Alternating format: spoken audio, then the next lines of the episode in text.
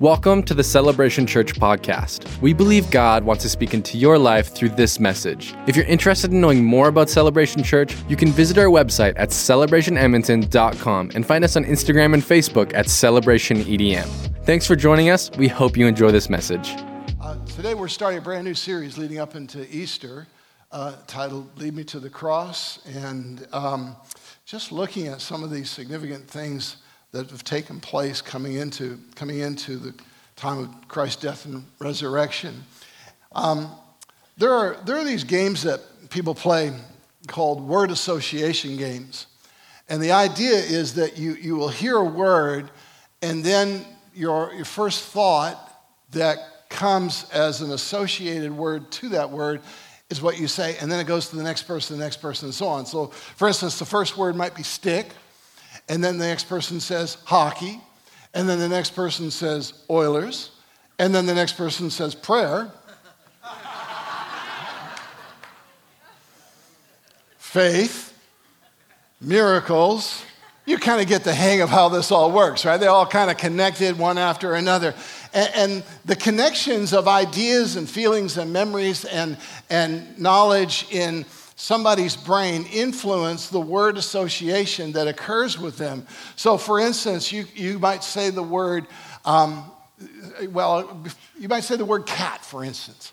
And, and the first thought that comes to a person's mind is, my companion, companion. Whereas another person would say claws, right? Like it's just completely different. You say, well, why is they so different? Why are they saying these words so different? Well, the reason is, is because of their past, their experiences, you know, their, their connection comes from everything that they've seen going on around them concerning that, and then that comes out first. I wonder what words people might associate with the word Christian.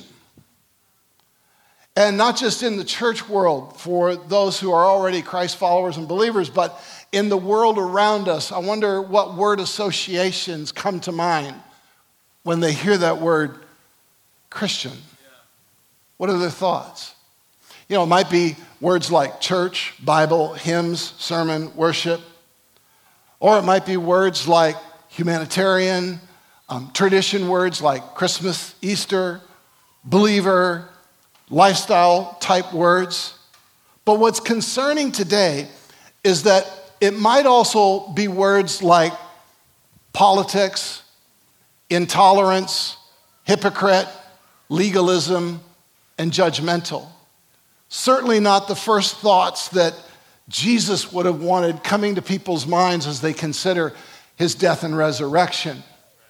And over the next few weeks, we're going to have a look at the significant events leading up to and including the death and resurrection of Christ. And we want to we want to look at the roots of Christianity and understand what it's actually supposed to mean in our life so that as we carry the title Christian, that we actually have the right association going on, even in our own way that we live and way that we think. Matthew chapter 26, starting in verse 1, reads this way when Jesus had finished saying all these things, he said to his disciples, As you know, Passover begins in two days, and the Son of Man will be handed over to be crucified. At the same time, the leading priests and elders were meeting at the residence of Caiaphas the high priest, plotting how to capture Jesus secretly and to kill him. But not during the Passover celebration, they agreed, or the people may riot. Meanwhile, Jesus was in Bethany at the home of Simon, a man who had previously had leprosy. And while he was eating, a woman came in with a beautiful alabaster jar of expensive perfume and poured it over his head. The disciples were indignant when they saw this. What a waste, they said. It could have been sold for a high price and the money given to the poor. But Jesus, aware of this, replied, why criticize this woman for doing such a good thing to me? You will always have the poor among you, but you will not always have me. She has poured this perfume on me to prepare my body for burial. I tell you the truth. Wherever the good news is preached throughout the world, this woman's deed will be remembered and discussed. So that's what we're going to do this morning. We're going to remember and we're going to discuss what this lady did. The woman was actually demonstrating, I believe, the end goal of what the cross is meant to bring in our life, and that is worship. Worship. That because of Christ's death and resurrection, that's what we're supposed to be led to. She's a worshiper. This was an, an act of worship when she poured this, this perfume and offered this uh, amazing blessing on Christ. But who's this woman? Who is this woman? Well, though she's unnamed in Scripture by cross reference of other texts with similar story, uh, it's believed that she is Mary of Bethany the sister of Martha, also sister of Lazarus, whom Jesus rose from the dead. She was, uh, you know, the one who, when, when Jesus came to Martha's house, Mary was the sister who sat at the feet of Jesus listening to his words while her other sister Martha was busy making lunch and complaining that she wasn't going to come and help. You, you can read about it yourself. She was also the one who experienced Jesus raising her brother Lazarus from the dead.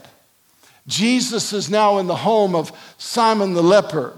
Uh, the Bible say, says, who was a leper? Well, that's because Jesus had healed him. And this woman walks in without being asked to do, to do so. And she just pours this costly perfume on Jesus. And, it seems to be this sort of spontaneous response to the presence of Jesus Yet it was planned because this perfume and this bottle would not be something that she would have just carried around. I know women carry so many things in their purses, but this would not have been one of those things, okay? So this was like intentional. And there's one other time when costly perfume is put on Jesus, but that time was a different Mary and a different place. It was put on his feet.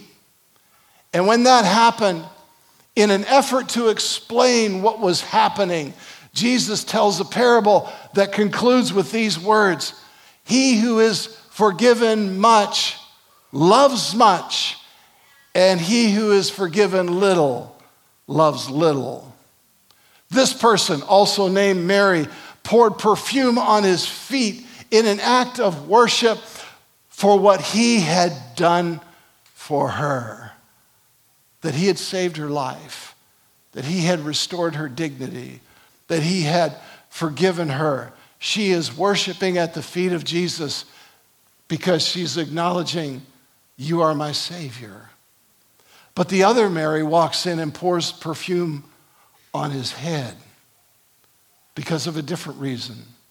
She's worshiping him for who he is, the one who could raise her brother from the dead. You are the resurrection. You are God in the flesh. Jesus, you are Lord. And at the feet, it represents the gospel. How beautiful are the feet of those who bring good news. Our feet are be, to be shod with the preparation of the gospel of peace. The head represents leadership, direction, ultimate authority. Jesus is the head of his church. Jesus is to be the Lord of our lives. Your worship is meant to honor both Jesus as Savior and Jesus as Lord. At the feet, you worship because of what God has done, while at the head, you worship because of who He is. The disciples speak up. You know, this could have been sold and the money could have been given to the poor, they said. The irony of that statement is the fact that just a few verses earlier, Jesus is talking about meeting the needs of people around you. And he, he, says, As much as you've done it for one of these, you've done it to me. Jesus is actually saying that our service to those in need around us is seen in his eyes as an act towards him. But this wasn't Here's the deal this wasn't about service, this was about worship. This was about worship. This was about what is to be central in the Christian faith and in the Christian experience, and that is that you love the Lord your God above all else, that you love God with all your heart, with all your soul, with all your mind, with all your strength. If you got anything else left after that, do whatever you want with it. But, but you're to love God above all else. That's the first and foremost commandment. After all, I've seen plenty of people who used to be so active about serving other people, meeting people's needs, being busy about, uh, you know, active in service, and they're no longer even in worship. They're not in worship. See, they didn't understand something, and that is The foundation of your Christian life, the foundation of walking with Jesus, isn't the service you give to others, it is the worship that you give to Him. Yeah, it's where your heart goes first and your hands go second. And when a church becomes all about humanitarian needs, and by the way, we are about humanitarian needs. We are about humanity. We're sending a bunch of money over to help out with Ukraine and doing things like this. But when a church becomes all about humanitarian needs and it loses its worship, it's no longer a church, it's a club. And this was about the condition of a person's heart reflected in an act of generosity towards Jesus this was entirely about her relationship with the Lord that was reflected in gratitude and appreciation for who He is and what He does in our lives. It was all about worship. This is also the beginning of the story of the crucifixion. Jesus says, She's anointing me in preparation for burial. But this story is special because it's like the story of the passion of Jesus actually is starting with a demonstration of what the cross is meant to produce in people who receive Christ into their lives, and that is true worship.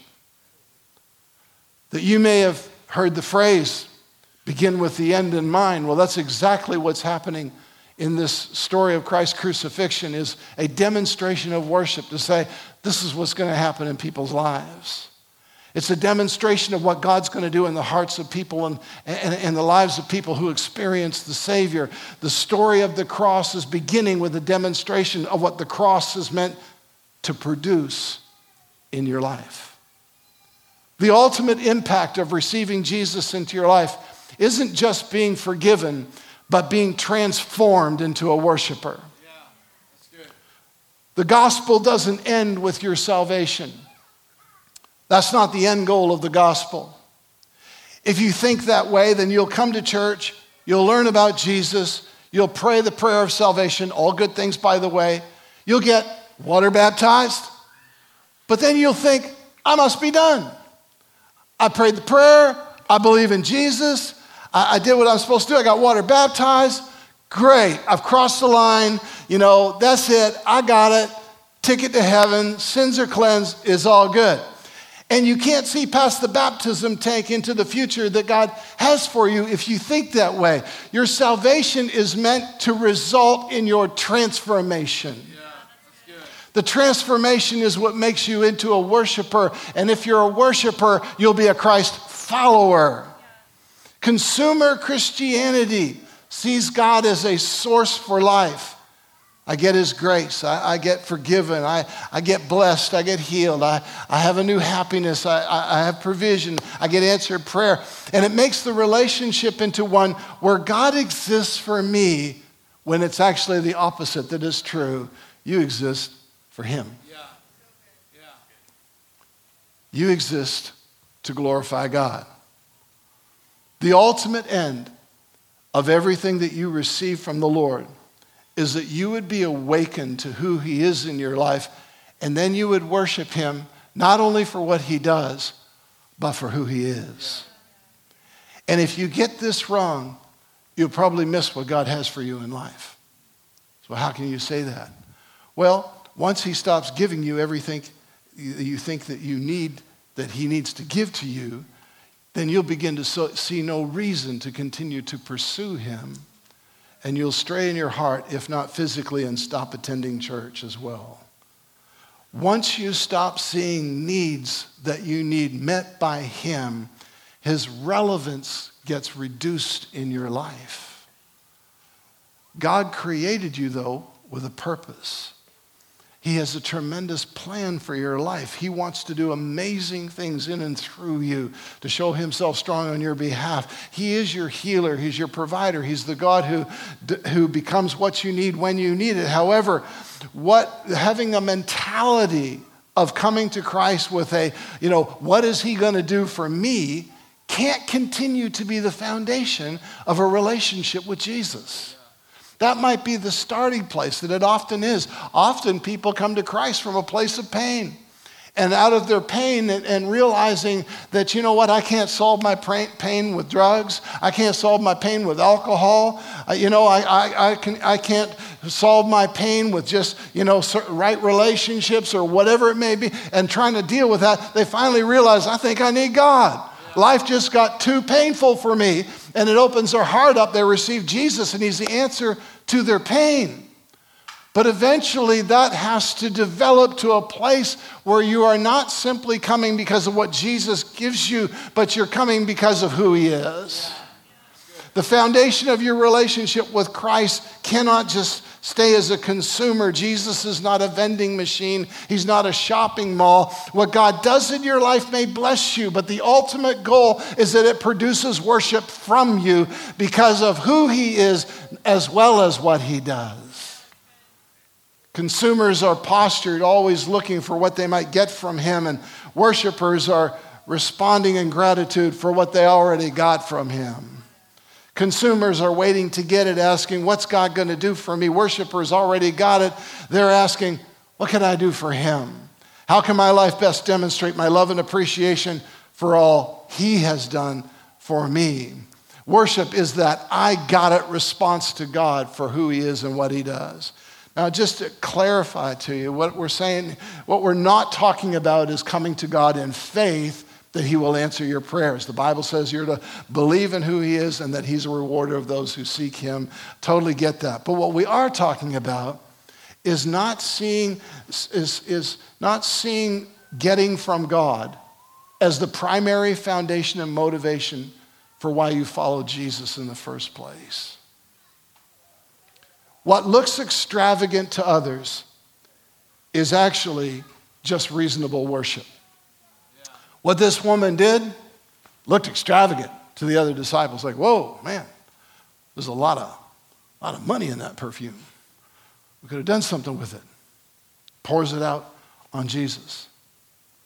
The response of spectators was to talk about the value, what it could have been used for, sold for, and the difference it might have made to somebody else's life. So we know it was a lot. And it might have been called extravagant, but worship is extravagant. That's the nature of it. Worship is extravagant. Think about it. Worship is about your attitude of heart towards something above everything else.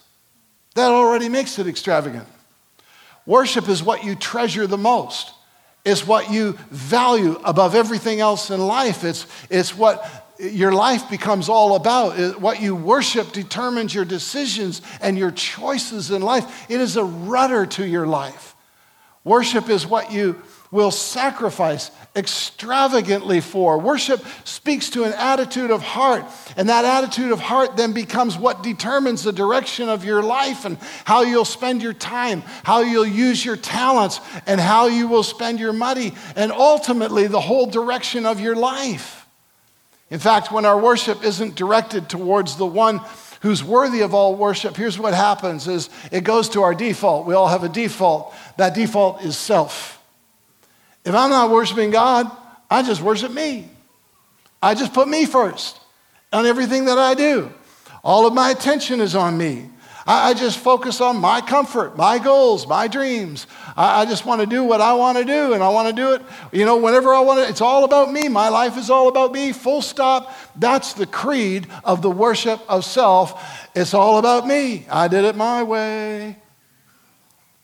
Christianity confronts that cultural norm. First of all, you are not the center of the universe, He is. There is a God, you are not Him. And by the way, if, it, if it's kind of challenging to you when I say, talk about, you know, it's, not about, it's, it's, it's all about you exist for Him, He don't exist for you, just, just remember this that one day you will be gone and He will still remain. So it's obviously all about Him. The world does not revolve around you, it revolves around the Creator who lets you take a ride on it for a season. And when you're gone, He remains. Your greatest legacy in life will not be about what you did for you. but it'll be about what you did for the glory of God that impacted others for eternity. That'll be your greatest legacy. How do you know that? Because the Bible talks about coming into the presence of God in eternity and hearing, Well done, good and faithful servant. The Bible talks about the rewards of serving God, all of those things. Listen, worship exp- uh, appears extravagant to others, but it is reasonable to the worshiper. It's just the way this thing works. Worship always, it, looks, oh, man, that's extravagant. That just looks over the top. That's just too much. But to the worshiper, it's like, no, no, this is just reasonable. This is reasonable.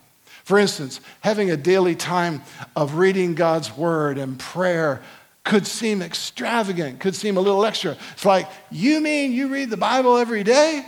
Yeah, I do.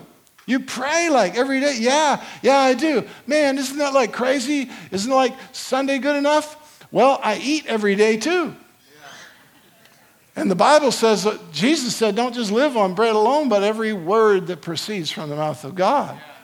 To the worshiper, this is just normal seeking of the Lord that we would spend time with God on a daily basis. Spending time serving in a ministry of the church on a regular basis might look extravagant, especially to somebody who has never volunteered for anything in their life.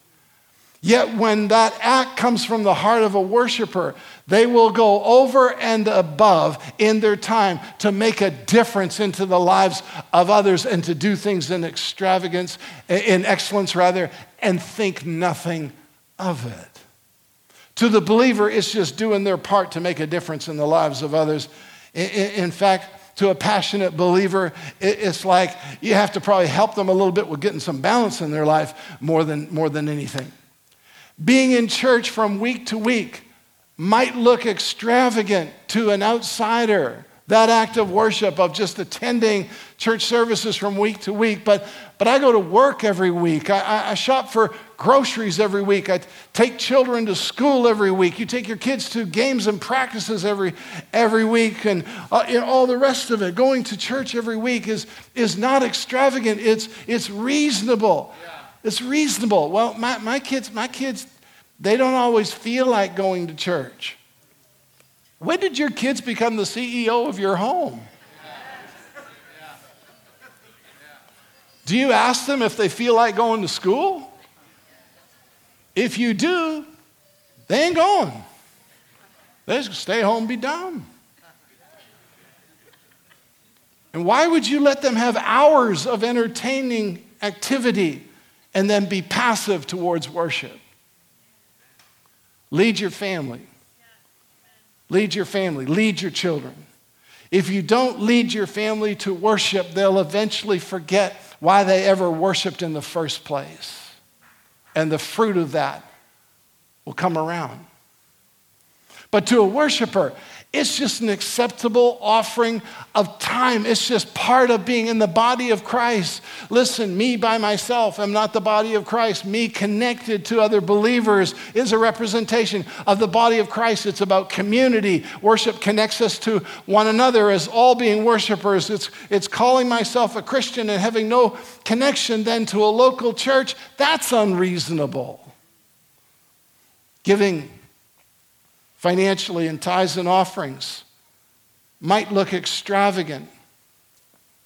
I'm sure that this woman's offering to Jesus looked extravagant to others, but to her, it was just reasonable. Yeah. When we know that our giving in generosity is actually tied to somebody else's eternity, it is not unreasonable at all.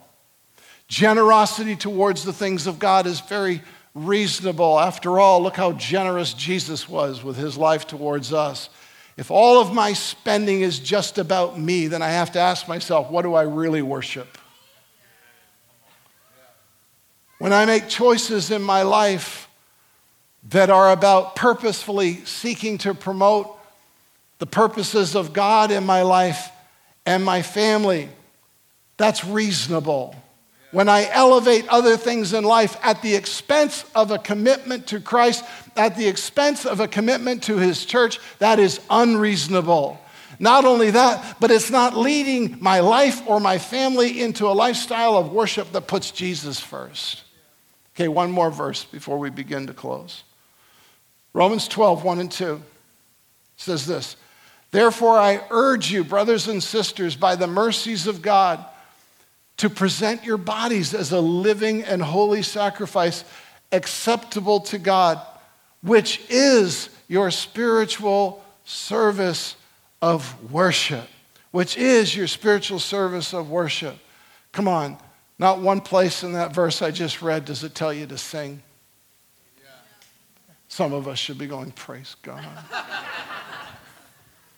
but here's the deal singing is an expression of worship but it is not the only action of worship.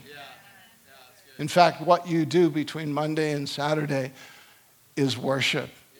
Every bit as much as your singing moments on a Sunday.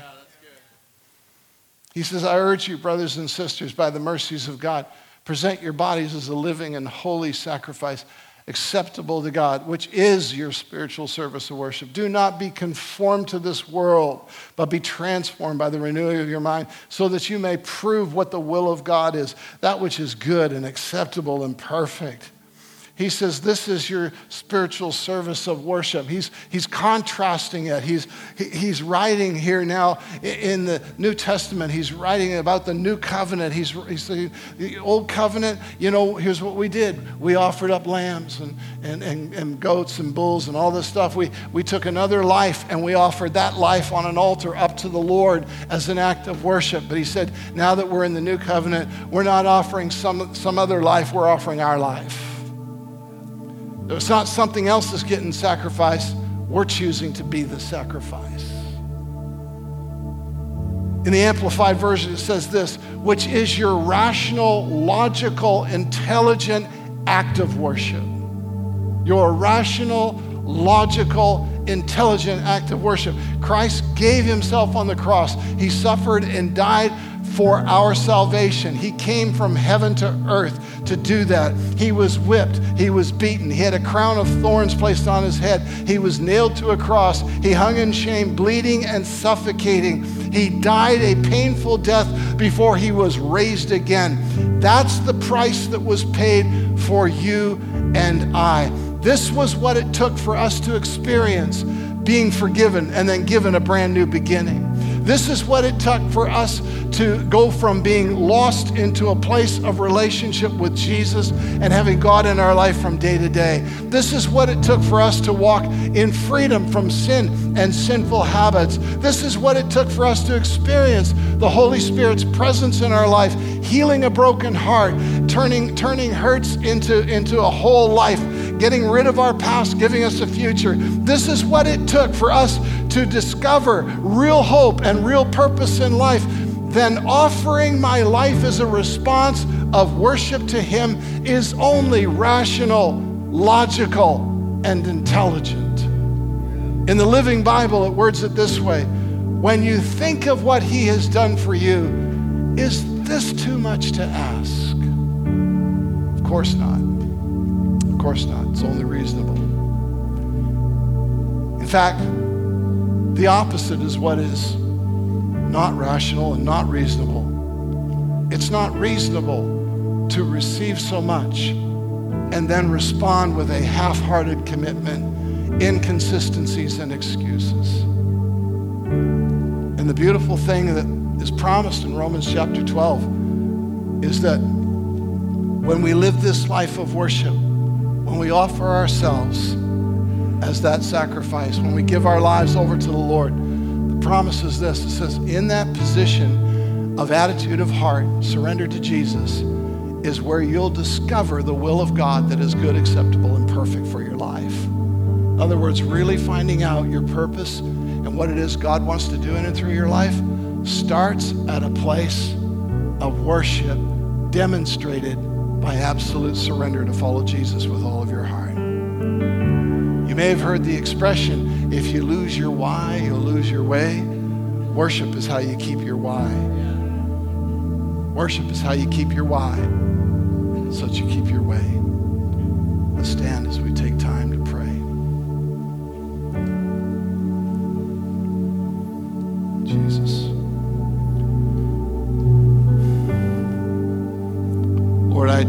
Pray for all of us that this would be a heart check.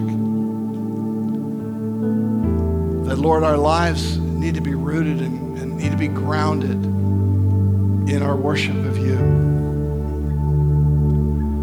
That, Lord, though there's so much activity, even what we might call Christian activity that we can have in our lives, Lord, that needs to come out of a place of worship. That needs to be the foundation, absolutely.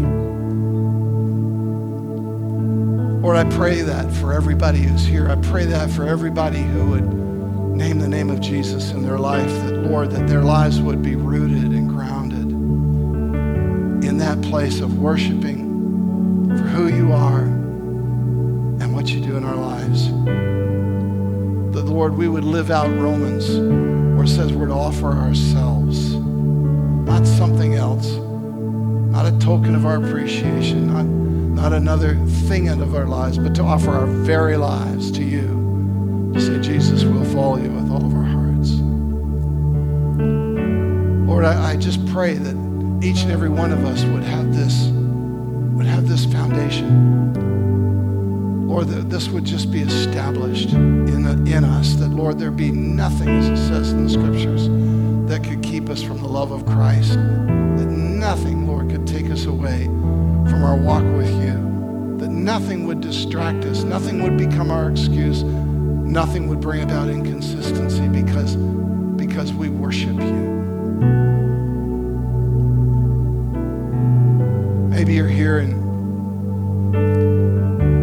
you've not yet crossed that line. You've not yet come to that place of surrender to Christ as Lord and Savior. And maybe you even spent a while sort of looking at it from the outside, window shopping Jesus, if you will, checking out church and things, and maybe reading scripture, whatever it is that you're doing. But but the opportunity that you have right now before the Lord is to say, God, I'm going to stop just looking at this. It's time to get into this. I'm, I'm going to stop being on the outside. It's time to get on the inside. I'm going to stop keeping you at a distance. It's time to welcome you into my life. Bible says if you believe in your heart that Jesus died on that cross for you and rose again from the grave, and if you'll confess him with your mouth as Lord and Savior, that that's your beginning step to a relationship with Christ. And I want to pray with you. I want to give you the opportunity to pray along with, with the congregation that's here right now. And those who are watching online, you can join us as well. Would you, would you pray with me? We're praying in, in agreement those who are praying around you are saying, I need this prayer today. I need this decision in my life today. Lord Jesus, I thank you that you went to the cross for me. You died for me. I ask you to forgive my past. I thank you that you rose again, that I could have a new life. And today I'm inviting you into my life. Confessing you as the Savior and Lord of my life. And I'll follow you with all of my heart. In Jesus' name. Amen. Thanks for listening with us today. If you enjoyed it, check out more messages like this at celebrationedmonton.com or on the Celebration Church mobile app. If you'd like to partner with us financially, you can give on our website at celebrationedmonton.com. Come back next week to hear another great message.